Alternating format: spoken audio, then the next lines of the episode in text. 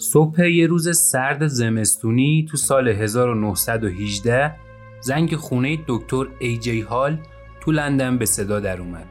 یه پسر 13 ساله رو آورده بودن که هیچ نشونه ظاهری از بیماری رو نداشت.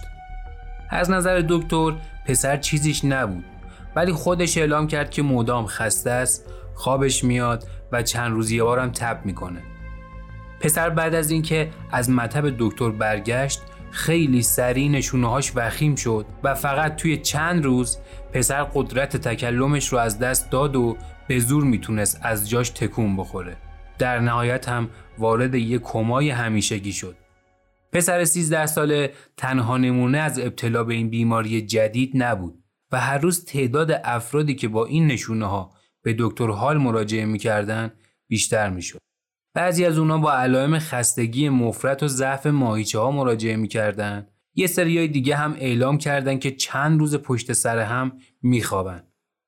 در نهایت هم خیلی از این افراد که در ظاهر کاملا سالم بودن و هیچ علائم شناخته شده ای نداشتن وارد یه حالتی مثل کما می شدن. انگار که این افراد تو جسمشون زندانی شده باشن و عملا شبیه به مجسمه هایی بودن که هیچ توان حرکتی از خودش نشون نمی‌داد و در نهایت هم جونشون رو از دست می‌دادن. دکتر هال با اینکه هنوز نمی‌دونست با چه بیماری مواجه شده ولی اینو فهمیده بود که این بیماری مرموز خیلی سریع در حال گسترشه. اخبار مربوط به این بیماری که افراد رو به طور وحشتناکی زمینگیر می‌کرد خیلی سریع تو سراسر دنیا پخش شد. هزاران نفر بهش مبتلا شده بودن. این دیگه یه بیماری نادر نبود و داشت به یه همهگیری جهانی تبدیل می‌شد که هیچ درمانی هم براش وجود نداشت.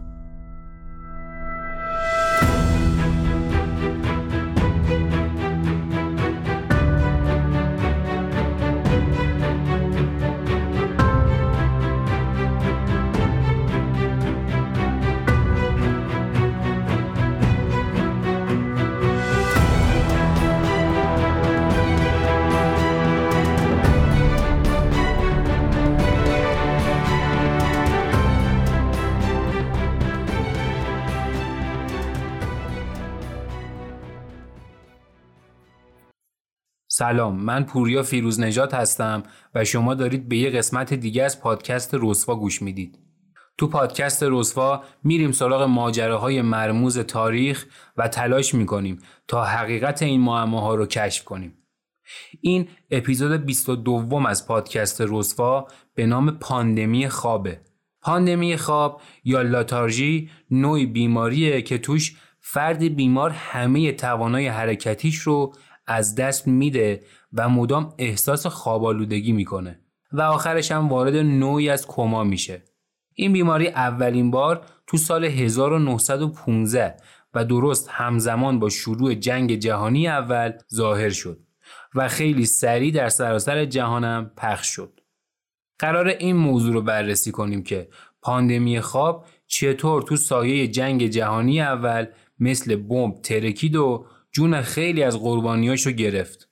اونم در حالی که حاضق ترین عصب شناسا سخت تلاش می‌کردن تا بفهمن این بیماری دقیقا چیه. اما قبل از اینکه بریم سراغ اپیزود اینم بهتون بگم که این پرونده احتمالا دو قسمتیه و این قسمت اولشه. بریم یه استراحت کوتاه بگیریم و برگردیم.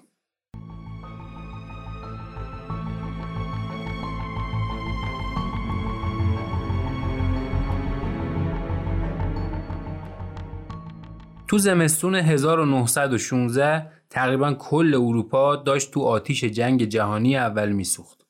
قدرت های استعمارگر اروپایی میلیون ها سرباز رو به جبهه ها کرده بودند تا در نهایت هم برن و تو اون گودالای معروف جنگ جهانی اول بشینن و منتظر مرگشون باشن.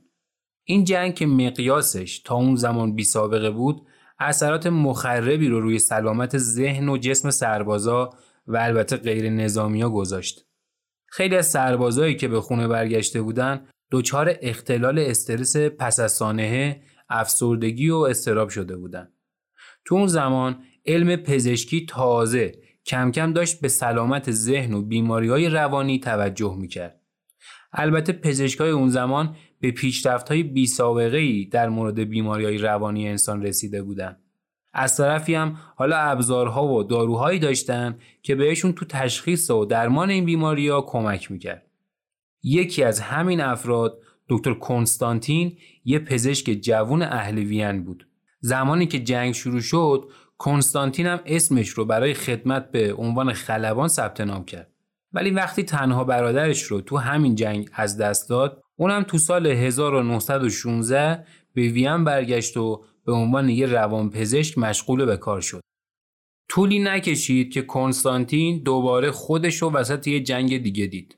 این بار جنگ نه توی مکان فیزیکی بلکه وارد یه جای خطرناکتر شده بود. ذهن انسان. تو زمستون 1917 چند نفر رو به بیمارستانی آوردن که دکتر کنستانتین اونجا کار می‌کرد. همه اونا یه علامت مشخص و یکسان داشتن.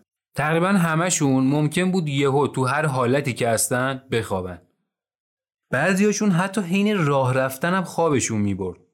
بعضی های دیگه روزهای متوالی پشت سر هم میخوابیدن و نمی‌تونستن از جاشون پاشن.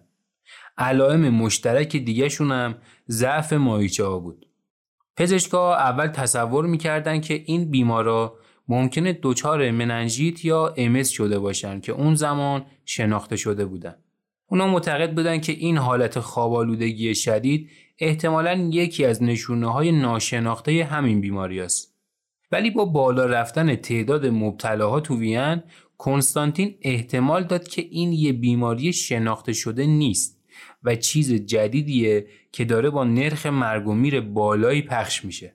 دکتر بعد از مشاهده مرگ چهل درصد بیماراش که همشون هم اول وارد کما می شدن تصمیم گرفت که هر طور که شده روش درمان این بیماری رو کشف کنه. کنستانتین برای چند ماه هر کتاب و ژورنال پزشکی که به دستش می رسید رو مطالعه می کرد. اون در نهایت به این نتیجه رسید که با یه بیماری جدید مواجه شده. تو آوریل 1917 کنستانتین نتایج تحقیقاتش در مورد این بیماری رو به عموم جامعه روانپزشکی وین اعلام کرد. اون اسم این بیماری رو گذاشت لتارژی. معنیش هم این بود که سطح هوشیاری فرد توی این بیماری مدام در حال کاهشه که همین موضوع باعث خوابالودگی شدید و روزافزون میشه. جدا از اسمی که براش انتخاب کرده بودن پزشکای اروپایی حالا بیماری رو پیش روشون می‌دیدن که الگوی جدیدی از علائم رو در فرد بیمار ایجاد می‌کرد و البته این علائم خیلی هم زود وخیم می‌شدن. معمولا افراد جونشون رو با این بیماری از دست می‌دادن. با این حال دکترها هنوز نفهمیده بودن که چطوری میشه لتارژی رو درمان کرد یا اینکه علت این بیماری دقیقا چیه. بعضی از پزشکا حتی نسبت به درست بودن فرضیه دکتر کنستانتین هم ابراز تردید کردن و می‌گفتن این احتمالا خودش یه بیماری نیست و می‌تونه علائم یک یا چند بیماری دیگه باشه. تو اوایل قرن بیستم دیگه خبری از روش های سنتی پزشکی نبود و حالا اغلب پزشکا یه رویکرد روان تحلیلگری داشتن نسبت به خیلی از بیماری ها. دلیل اصلی محبوب شدن این روش هم زیگموند فروید روانکاو آلمانی بود. این روی کرده روان تحلیلگرانه میگه که خیلی از بیماری ها در واقع خودشون یه بیماری واقعی که عامل بیماریزا داشته باشن نیستن. بلکه در واقع پیامدهایی از ناخودآگاه انسان هستن و منشأ روانی دارن. خیلی از همین پزشکا نظرشون این بود که لاتارژی یه بیماری ناشی از اختلال در عملکرد مغز نیست بلکه از پیامدهای ناخودآگاه انسانه و مثلا می‌تونه به دلیل بروز حملات عصبی در فرد ایجاد بشه. دکتر کنستانتین این ادعاها رو کاملا رد کرد و دلیلش هم این بود که تو کالبد چکافی خیلی از بیمارا التهاب به ویژه اطراف هیپوتالاموس دیده شده بود. و خب این یه مدرک قوی بود که نشون می‌داد لاتارژی یه بیماری فیزیکی بوده نه روانی. کنستانتین باور داشت که این بیماری در اثر حمله نوعی ویروس به مغز فرد رخ میده. ولی خب تو اون سالا شناخت پزشکا از ساختار و کارکرد مغز خیلی سطحی بود و تو خیلی مواقع همه چیز فقط حدس و گمان بود. مثلا اون موقع چیزی مثل دستگاه امارا یا سی تی وجود نداشت. از اونجایی که کنستانتین نمی‌تونست روی یه مغز زنده مطالعاتش رو انجام بده اون حالا باید روش دیگه ای رو انتخاب می‌کرد تا نشون بده که لاتارژی یه بیماری فیزیکیه. بنابراین اومد بخشی از بافت مغز فردی که به دلیل لاتارژی مرده بود رو تو مغز یه میمون زنده گذاشت. خیلی سریع میمون آزمایشگاهی هم دچار همون علائم خوابالودگی و خستگی شد. که یعنی میمون به دلیل ورود این بافت آلوده به بدنش مبتلا شد. این یه مدرک محکم و مستدل بود که نشون می‌داد این بیماری هم فیزیکیه و هم مصری. همین موضوع احتمالا جنگ جهانی اول رو خیلی مرگبارتر از اون چیزی کرده بود که کسی بتونه فکرشو بکنه. تو تونلایی که تو جنگ جهانی اول کنده شده بودن سربازا عملا توی گودال پر از آشغال و کسافت روزشون رو شب می‌کردن. و خب تو این گودالا همه جور آلودگی هم وجود داشت که از گوشه و کنار جهان اومده بود. این سربازا هر کدومشون از یه طرف دنیا اومده بودن و کلی بیماری رو با خودشون به میدون جنگ آورده بودن. این افراد داشتن با بیماری های روبرو می شدن که قبلا حتی اسمشون هم نشنیده بودن. در نهایت هم افرادی که خوششانس بودن و تو جنگ کشته نشدن این بیماری ها رو با خودشون به کشوراشون بردن. لتارژی هم ممکن بود یکی از چندین بیماری باشه که سربازا با خودشون آورده بودن. ولی کنستانتین روحش هم خبر نداشت که این بیماری ها ممکن بود جون افراد بیشتری رو نسبت به خود جنگ بگیرن. پاندمی خواب هم تازه شروع شده بود.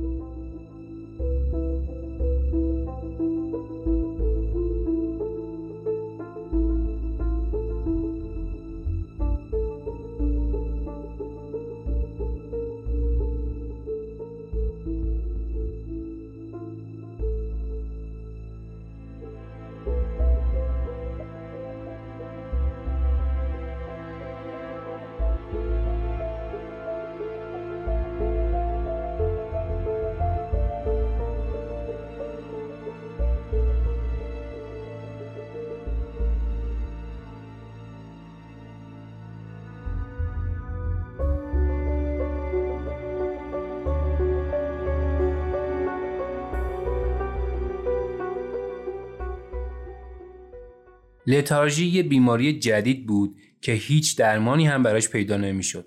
دکتر کنستانتین با یه آزمایش نشون داد که لتارژی مصریه. ولی نکته عجیب ماجرا این بود که به همون سرعتی که تو شهر وین تو آوریل 1917 این بیماری پخش شده بود بعد از چند ماه خیلی ناگهانی غیب شد.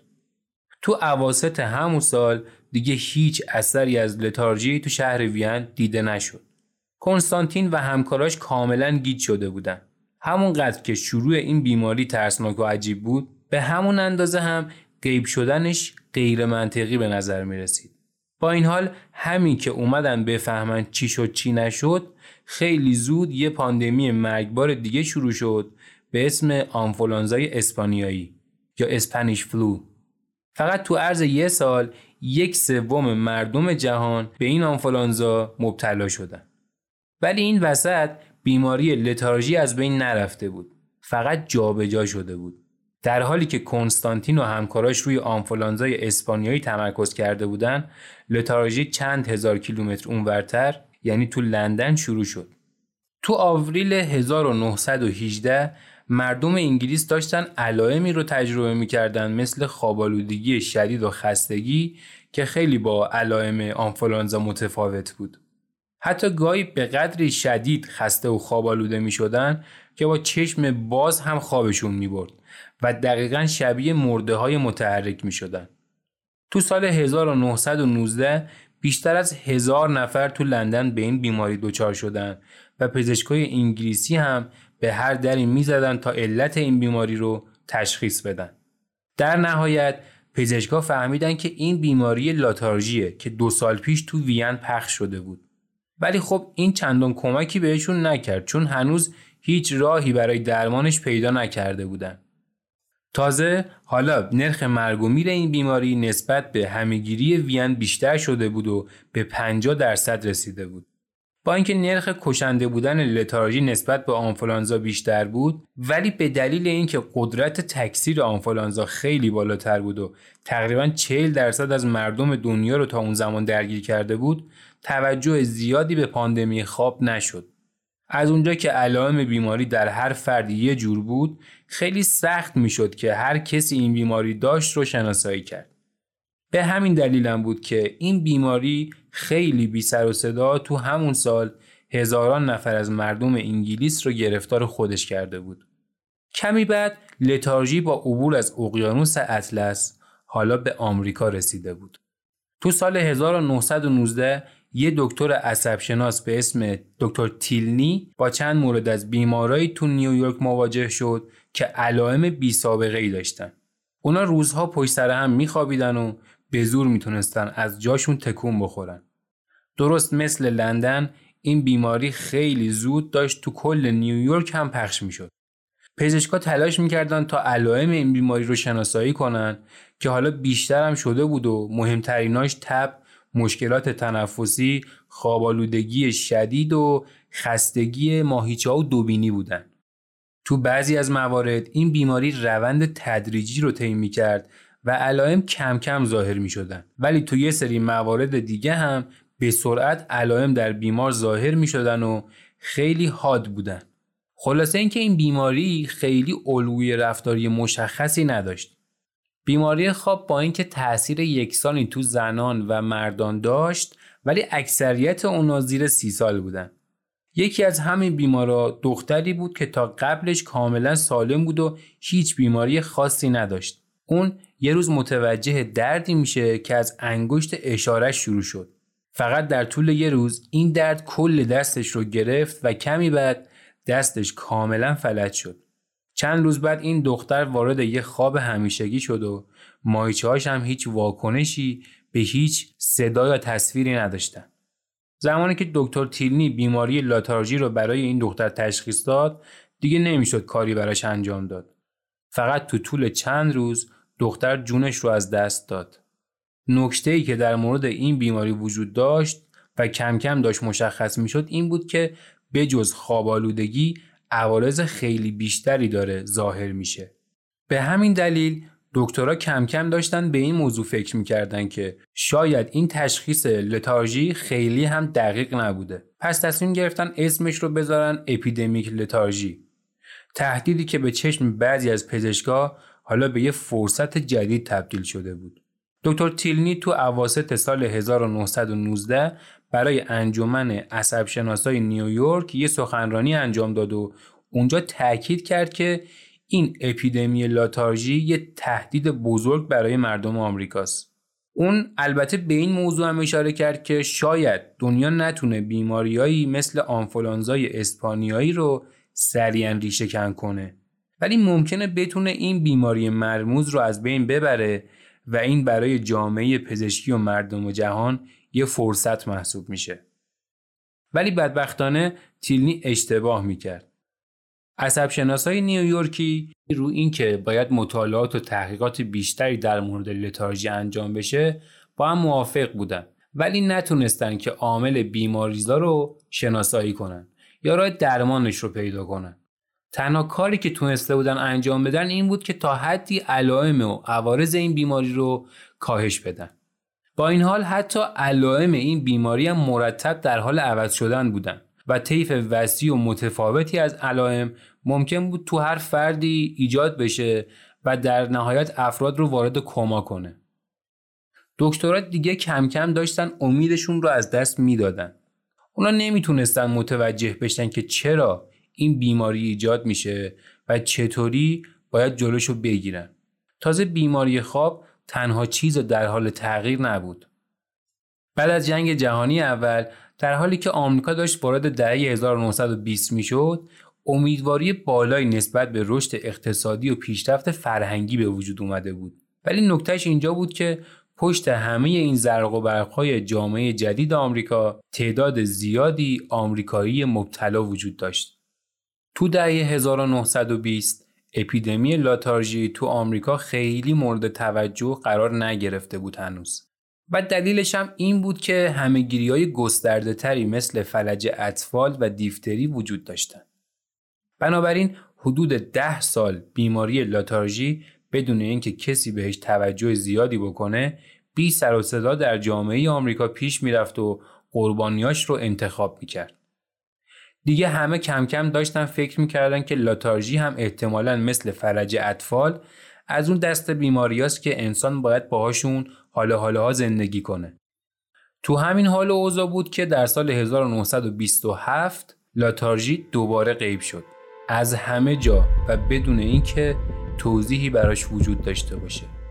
در عرض سه ماه بیماری انگار ریشهکن شده بود و دکترها دقیقا نمی‌دونستن چرا. بیماری که بیشتر از ده سال تو کشورهای مختلف جولون داده بود و هزاران نفر قربانی گرفته بود قیبش زد و همه رمز و رازش رو هم با خودش برد.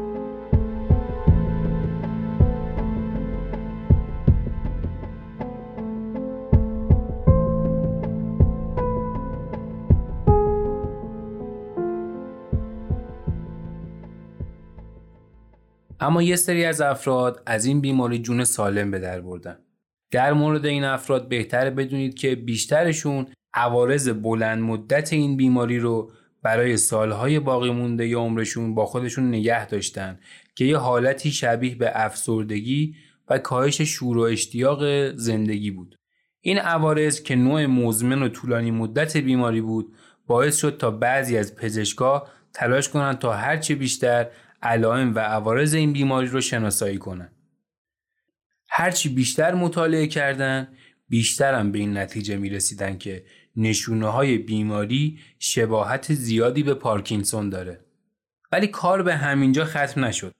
تو سال 1928 یه نوجوان به اسم روزی که تو نیویورک زندگی می‌کرد و از کسایی بود که از بیماری لاتارژی جون سالم به در برده بود یه روز با علائم عجیبی مواجه شد.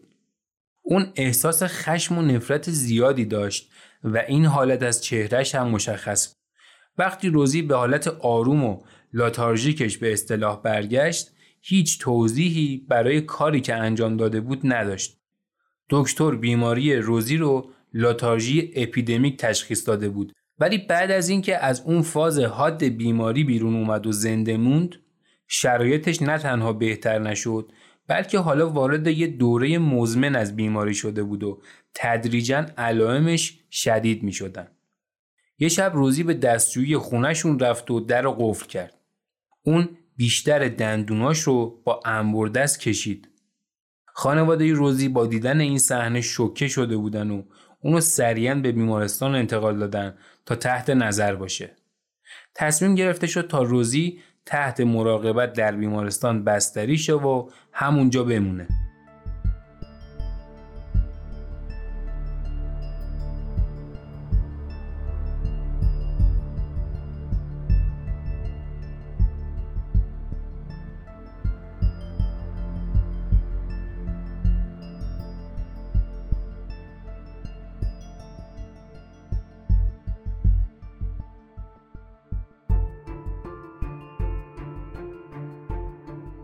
تو همون بیمارستان یه شب وقتی یکی از پرستارا وارد اتاق روزی شد دید که این دختر 16 ساله در حالی که خیلی آروم روی تختش نشسته چشم راستش رو بین انگشتاش نگه داشته.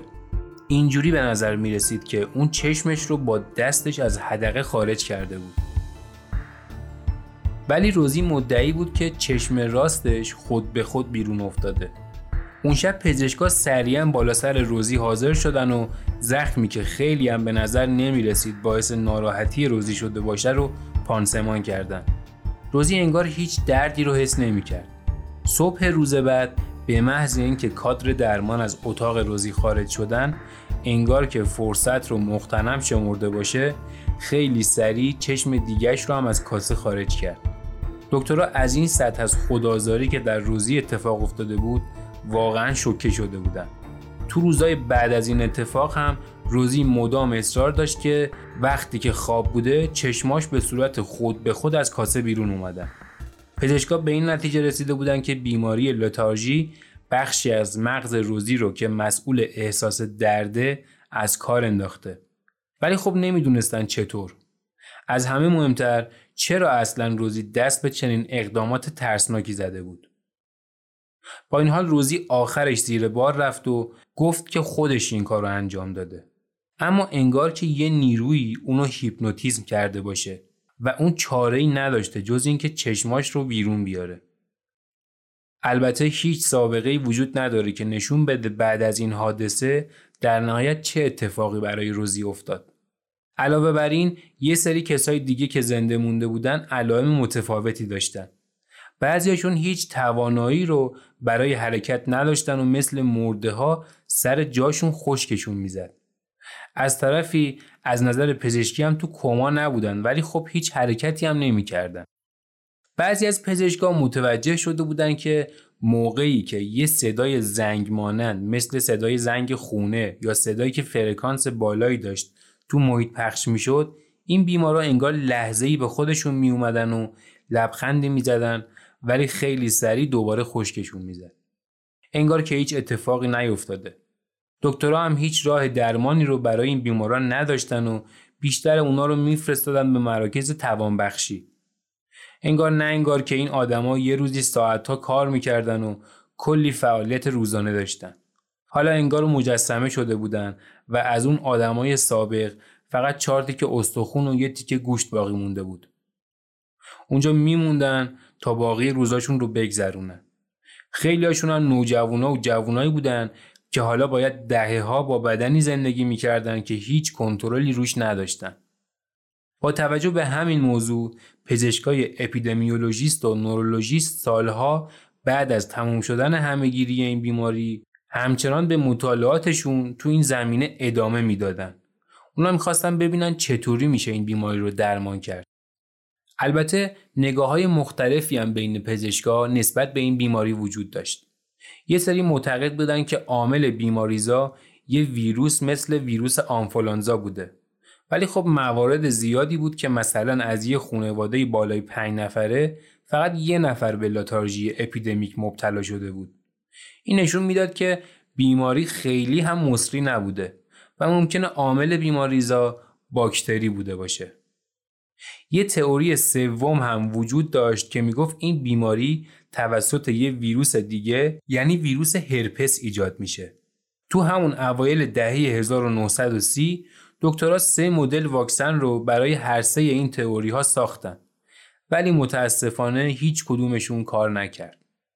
از این بدتر با مرگ پزشکایی که پیگیر این بیماری بودن تحقیقات برای درمان و شناسایی لاتارژی هم چند سال بعد متوقف شد.